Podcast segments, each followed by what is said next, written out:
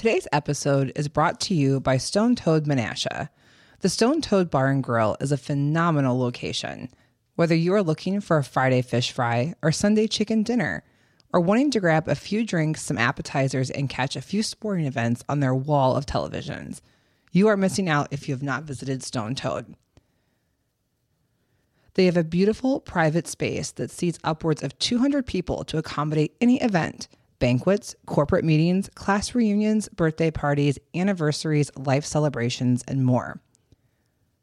Stop in before January 31st and be the first of five people to mention Bad Human to receive $10 off any purchase of $25 or more. We personally love the Stone Toad and can't say enough about them. Stone Toad Menasha, make sure you check it out. Hi, True Crime Family. I'm K Mac, And I'm the answer. and this is Bad Human.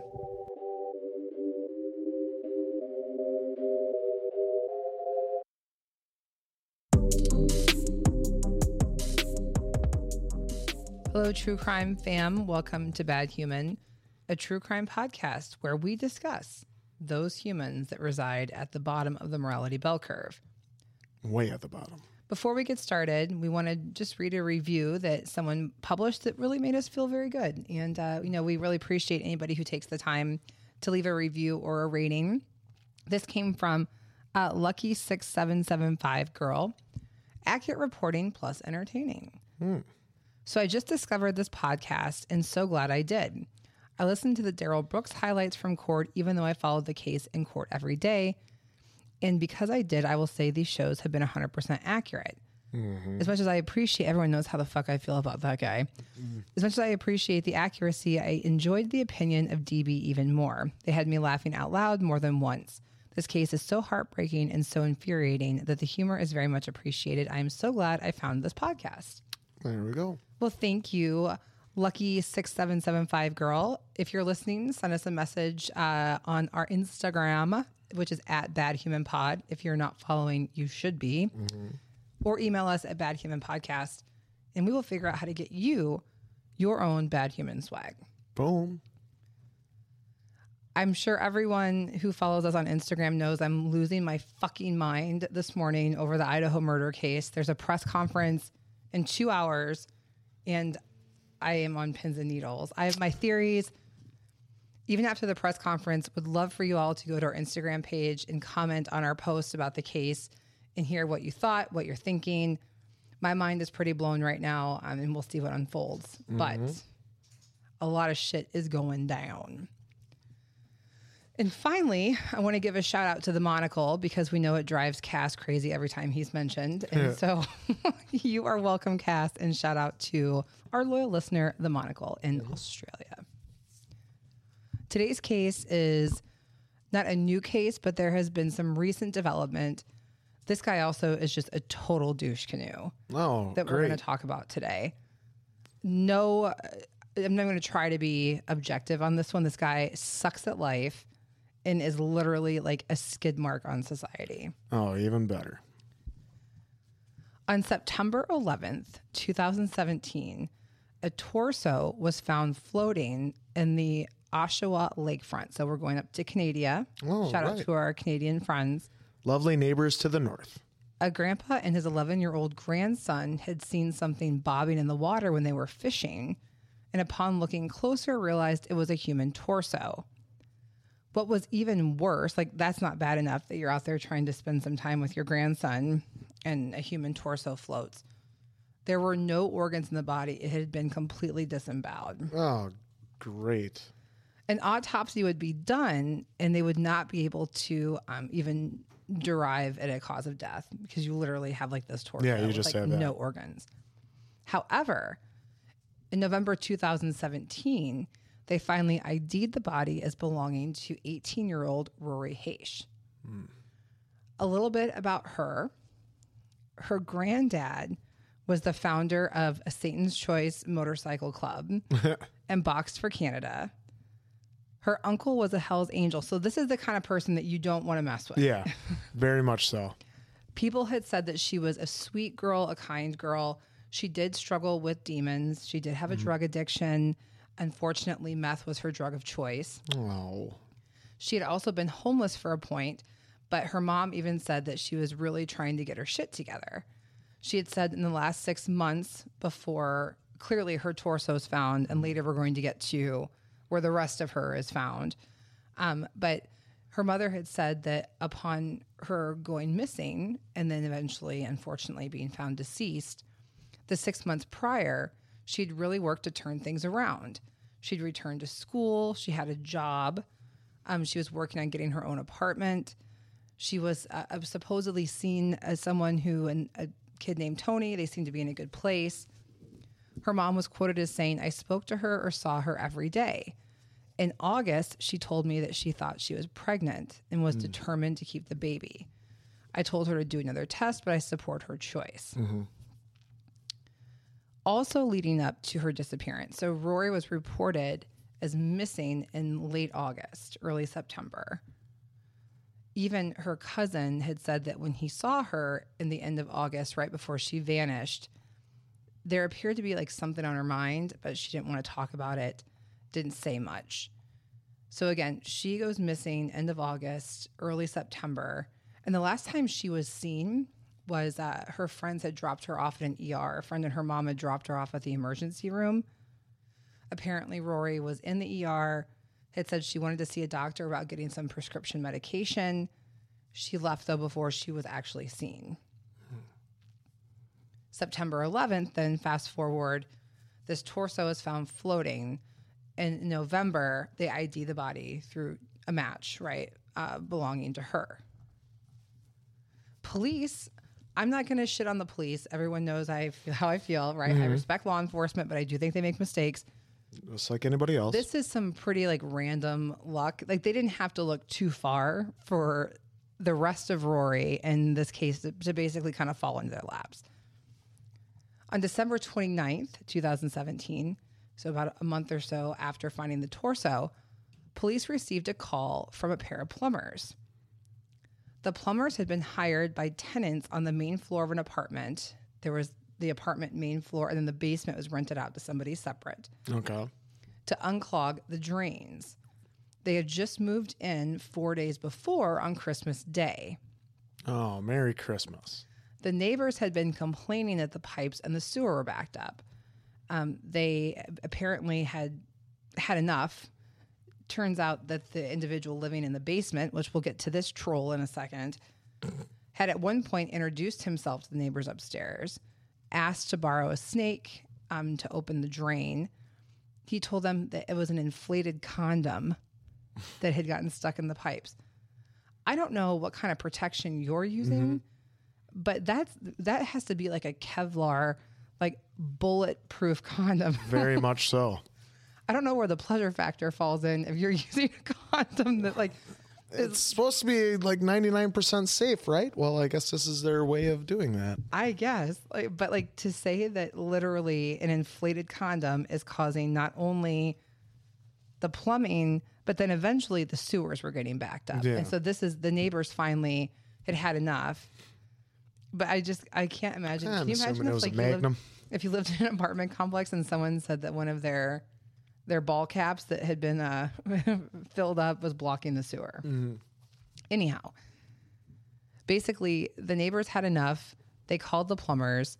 The plumbers had tried to first just kind of peruse the situation, right? Looking in the upstairs apartment, upstairs apartment where David Wood and his family lived. Eventually, they said, We need to go down to the basement and see what's going on down there. So they did go down to the basement. Um, they started to snake it, and the plumber could not get rid of the blockage. And before we get into what they eventually were able to pull out of the plumbing, this apartment was disgusting. Oh, man. Awesome. He lived there for 14 years.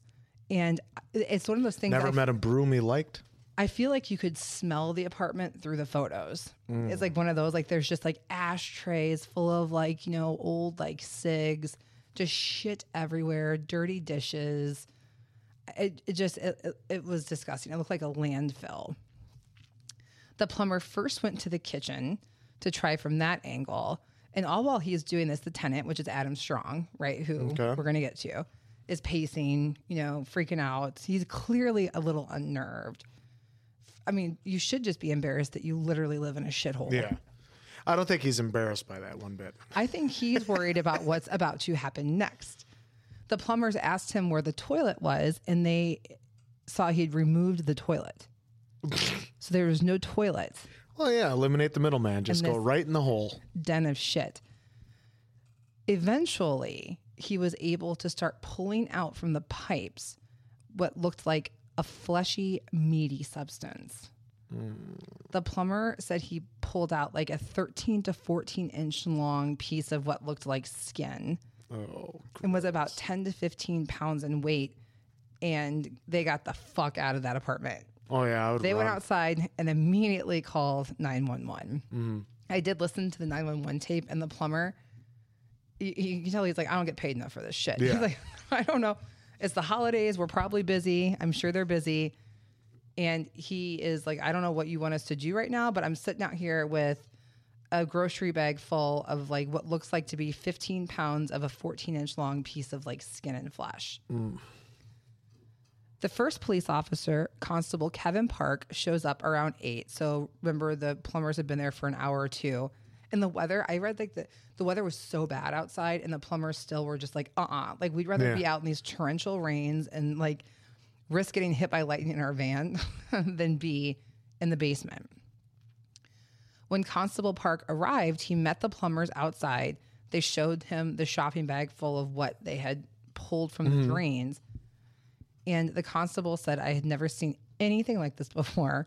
I wasn't sure and immediately called for backup. Oh yeah. I'm surprised he didn't call for backup right away. Well, I mean, I think it was probably a pretty quick process. Like, Well, hi, yeah. are you said plumber? Yeah. Oh, this is what you pulled out? Okay, please hold. Yeah. I mean, I don't think they stewed on it for too long. Well, I know, but I would have like had backup right away, not just one cop show up. I'd have had like multiple right away. Yeah. I mean, Is what I'm saying. easy to say. Hindsight 2020. At that point, four officers showed up and then they all went down into the basement apartment together. Again, where, as I said earlier, tenant Adam Jeffrey Strong lived. As I said, he lived there for 14 years and it looked like it. Park said, Constable Park said that when they walked down there, literally the first thing Adam said to them was, Okay, you got me. The gig's up. Um, it's a body. You want the rest of her? She's in my freezer. She's being defleshed. The cops walked down the first. Oh, You got me. psych, son of a bitch. I. Wow. Well, at least he didn't try to fight it. Yeah. So police uh, eventually, like, they, they started to scour the apartment a little, right? But they're not forensic, so they they're like, okay. So at that point, they essentially charged him with improper or indecent interference with a corpse because they haven't. First of all, they haven't searched the entire apartment yet, Yep. right? But he's admitted to them that his body parts that Yep. he's trying to, but they can't prove he killed anybody. So their job at that point was just to get him out of there when the police arrived to start actually scouring the apartment, they immediately noticed what looked like an explosive package.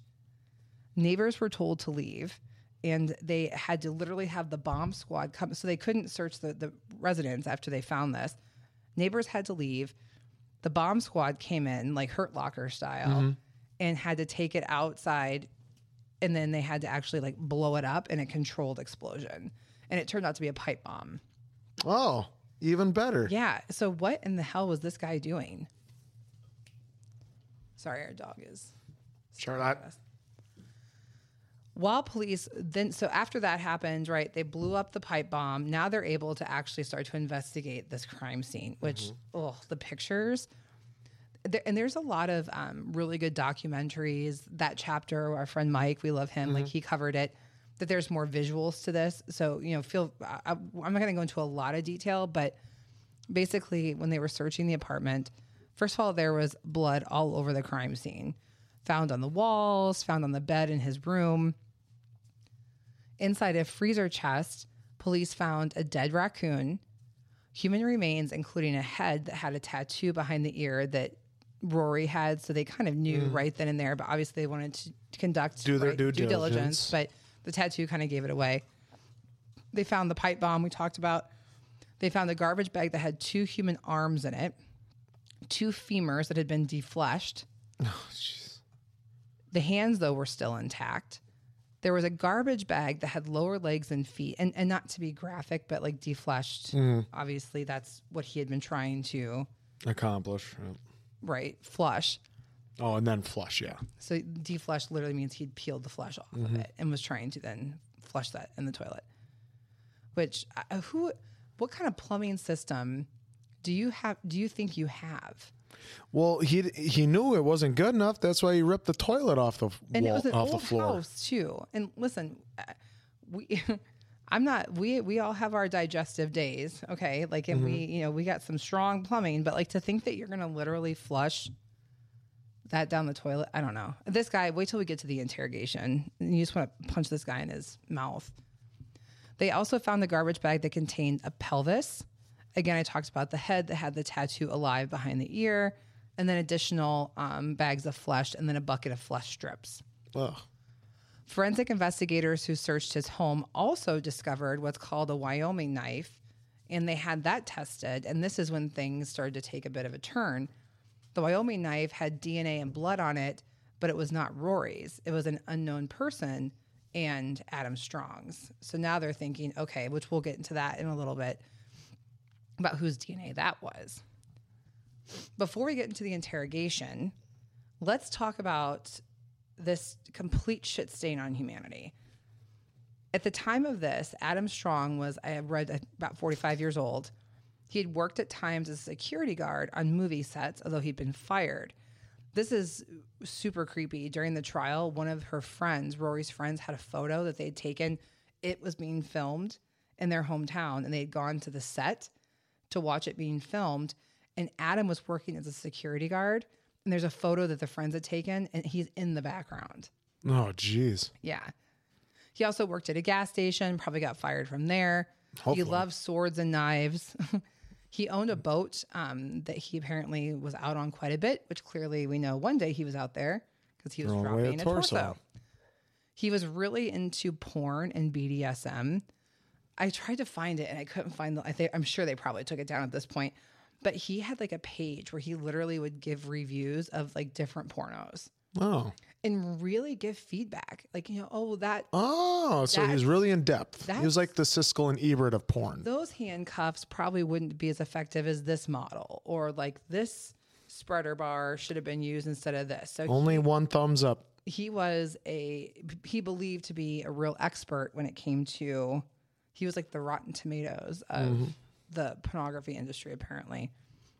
He would post on facebook about how he got new whips and chains. Hmm. Like you know how we post photos about like oh out to dinner. Like he would post like got my gag ball. Yeah. i mean May- Maybe that was one that you saw the collar and nipple clamps were trying to sell on, On Marketplace, Marketplace. which if that's your jam which totally I purchased, we've by talked- the way. and we've talked about this. If that's your thing no harm no foul as long as it's consensual. Yeah. and doesn't result in murder and dismemberment. He had terrible luck with the women. No fucking shock there. What? Apparently his Thought he ex, was a regular Romeo. apparently his ex had cheated on him, which people say is when he kind of lost it. We'll get to this in the trial, but women had said that he was abusive and controlling, would force himself on women. Ugh. Ah, regular Pepe Le Pew. Oh, this guy is fucking nasty. So let's talk about the interrogation. First of all, the and I've watched hours of interrogation tape. A for research, but but B because it literally is so enthralling to see that. That's okay. I'm not gonna have time to edit it, so just keep your shit together. The answer just headbutted his microphone while trying to pet the dog, so she doesn't lose her shit. In the interrogation, he was calm AF. And he was quoted as saying, There's no way you were getting around that I chopped her up. He said that he was sitting in the basement wondering if he was going to get away with it when he saw that the plumbers had been called. He said at one point he thought about running, but he said, Whatever, let's see what happens. Whatever. Let's see what happens. This is literally how this asshole wonder what's gonna happen. Whatever. He's, he like literally is just like, Oh, you got me. Rats. I thought you'd get me sooner. See? Later, later at the police station, he said he considered suicide and knew he was done once the plumber was called, but then he decided not to. They asked her how he chopped her up, and he said that he didn't remember if he did it all at once because it just wasn't that important to him. Mm. Literally, this is one of the most non remorseful, like nonchalant, just arrogant. I've, I have, I mean, even the, the police, and we'll get to a few quotes, even the, detectives, you could tell that they were like shocked. He said that he used her torso as a cutting board and had planned on putting the bones in the water, but his quote, he's a procrastinator, and this time it got him. Mm. Oh man. He also said that he was surprised the torso had floated, which leads me to believe, have you done this before? Yeah. He he was pretty surprised that he Also leads me to believe that he doesn't know that people are buoyant.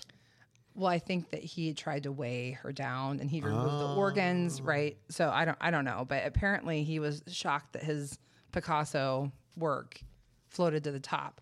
Mm. He also said that he finally decided to chop her up because she was taking up too much room in the freezer.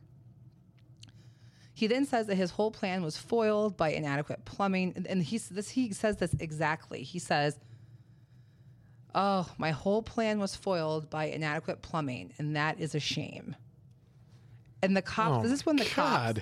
This is when the cops literally were like, "Well, maybe it's a shame for you, Yeah. but are you kidding? Like like negative empathy. This is the part I found super interesting. And I want to be clear about something. We're covering this case because yes, it's interesting, but also too many times like people who have a high risk lifestyle mm-hmm. or unfortunately have become addicted to drugs get written off. You know, mm-hmm. everyone's like, "Oh, well, you shouldn't be doing drugs, then you shouldn't be selling your body for sex." Right? Yes, if maybe if you've made some poor choices, you still don't. It still doesn't give someone the right to violate you and end your life in this way. Yeah. So I just want to be very clear that my mockery of this complete asshole is not at the expense of Rori's memory. Mm-hmm. It's just so ridiculous. They then get to the point where, you know, they're trying to build the camaraderie, so they offer him lunch. And this is his lunch order Wendy's triple, no pickles. Icy, no ice. Two value spicy chicken wraps. A grilled chicken Caesar salad, of which he loses his shit later when they bring it to him and he gets ranch and Caesar. He was like legitimately stoked that he got two different kinds of dressing. That's what he wants for again, can you imagine you're in the police station. They just found body parts in your apartment. And you're like you a have an appetite and b this is like what we order when we're hammered on the weekend. This is this is like a Taco And, and Bell that, order. well, that's yeah for for two people and a dog. Which, by the way, I would love to hear comments on this. The most expensive DoorDash order that the answer and I have had, that literally people were their minds were blown, is we ordered Taco Bell one night and it was like seventy dollars for two people. and part of it was because I was a little shit faced and had ordered three of the same value meal, so we Yeah. had like nine Taco Supremes. Yep.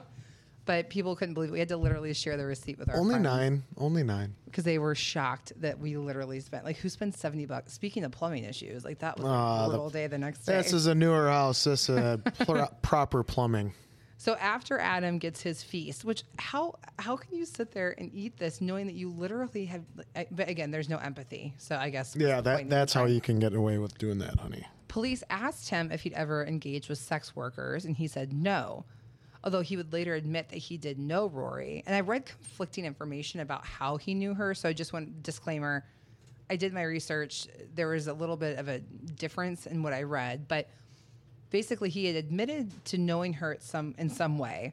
Okay. had said at one point he'd taken her out to dinner and even said she had been to his home a few times but left on her own will. He also said Probably because as soon as she walked in, she saw that garbage. it goes back to that people who are addicted to drugs and then this man's Oh, a predator. yeah. So I mean, he's preying on susceptible people, right? I Mm-hmm. mean, he knows that she has a weakness.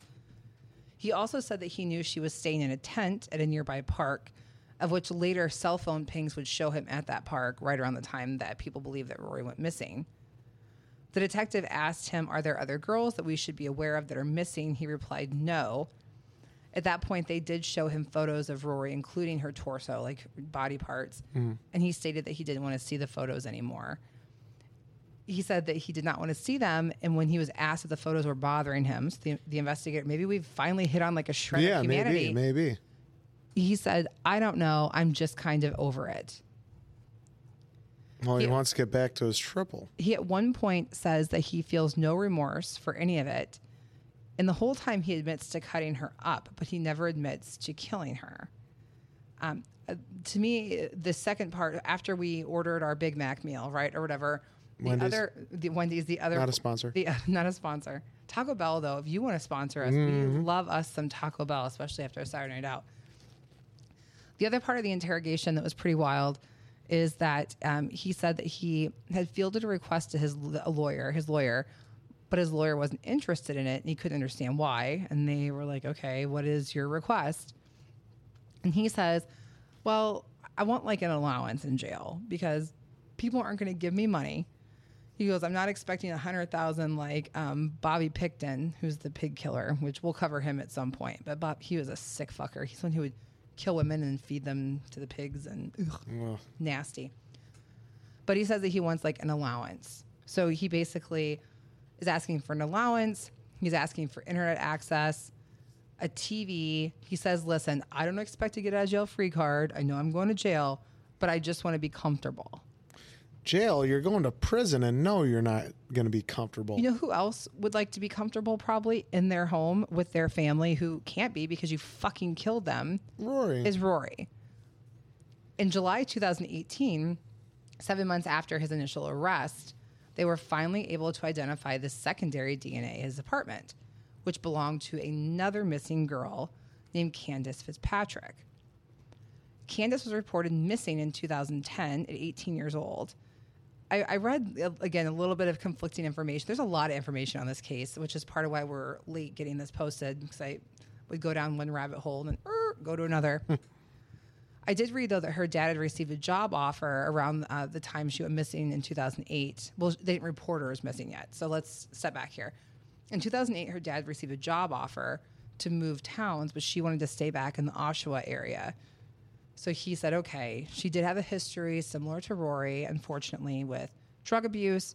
Crack cocaine was her choice of narcotic. It also wasn't uncommon for her to go missing for like weeks at a time. They did try to report her missing twice between 2008 and 2010. Police wouldn't take the report. They said she's A, 18. They have the right to disappear if they want to. And people get all super pissed about this. Like, well, the police should have taken the report. Eh, Yes, I understand the frustration, but also if you, if the police, every person that couldn't be found, they immediately treated as a missing person case. Do they have the resources? I don't know. So I understand both sides of it, and it's easy for me to say this when it's not my loved one that's Yeah. missing. So I, I get that there's everyone's got a, a feeling about that, but I can totally understand how it would be very stressful to the family. So finally, in 2010, the police did take a missing person report. Um, she had a similar story, like I said, with Rori, that she um, also hung out at the same park where Rori had been apparently living in a tent for a while. Kandis also lived the same lifestyle, selling her body for drugs, unfortunately. There is a lot of people drawing the correlation between the two that he probably clearly preyed on these women who were unfortunately drug addicted sex workers. This case went to trial, but before trial, it was a mess. He was a fucking asshole. He would laugh in the courtroom. This man is a monster. He would laugh in the courtroom. He would refuse to leave his cell. Sometimes they would have to. Eventually, they, he was appearing virtually. He would refuse to leave his cell. The judge had to mandate him to actually come into the courtroom. Then, just a mess. And these poor families, this whole time, they they're just wanting justice. And then on top of that, you have Rori's family who eh, at least has something to bury, but they're seeking justice and having to live through this. You have Kandis's family who they don't know where she's at at this point, and he hasn't told them where her body is. All they have is her DNA on that Wyoming knife. Yeah. And this this dickhead is just being a total jerk. In September uh, 28th of 2020, the trial began. The court details were very gruesome. I think we've already gone in enough detail about the brutality of this, so I'm not going to. There is even worse information that was shared during the trial. I don't think that we need to go into that. Again, if you'd like to look it up, we'll link our sources. Oh, Happy Oh, yeah. digging. He was charged with two counts of first degree murder. Initially, he'd been charged, like I said, with improper and indecent interference with the body. That was later dropped, though, mm-hmm. and they just pr- decided to pursue the two first degree murders. Oh yeah, might as well because that's what it is. Exactly. During the trial, again, a lot of details we've already talked about came to light. There were also five women who testified against him, saying that they were victims of sexual abuse. They said that he had um, a contraction that he would use to restrain them, and he was extremely abusive and would sexually assault them. Which good, uh, like good looking out for those women and congrat, like having the strength to be able to come forward and do Yeah. that is tremendous, especially to help the case. So that's pretty phenomenal. So c- those women that had the strength to do that, um, I don't know if I would have that. So I, I commend you for doing that. During the trial, his lawyers conceded that there was sufficient evidence to prove that he dismembered the women, but argued that he did not murder them. Come on. that was the big thing. He would never admit to, murdering, murdering? them, only dismemberment. There were some theories that, you know, that maybe they had died at his apartment and he panicked.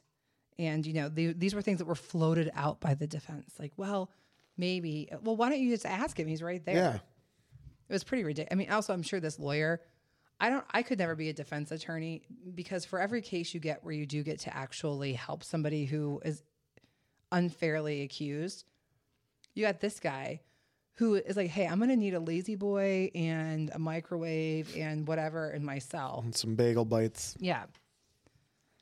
So again, they theorized that maybe it was a drug overdose. What the prosecution essentially laid out is that he went to the park that day, right? We talked about how the his cell phone, cell phone ping, triangulated him around that area. That he probably hired her for sex, and they they kind of figured this played out like parallel with each girl, right? Mm-hmm. Hired her for sex, brought her back to the home. Unfortunately, probably kept her there for a little bit. And you know, remember that the neighbors didn't move into the 25th, and they theorized that she was probably murdered on the 24th. So there was nobody upstairs to hear anything, mm. which this piece of shit probably knew that. And then they say that she he dismembered the body, right? Everything we've already Yep. talked about. That was the prosecution's theory.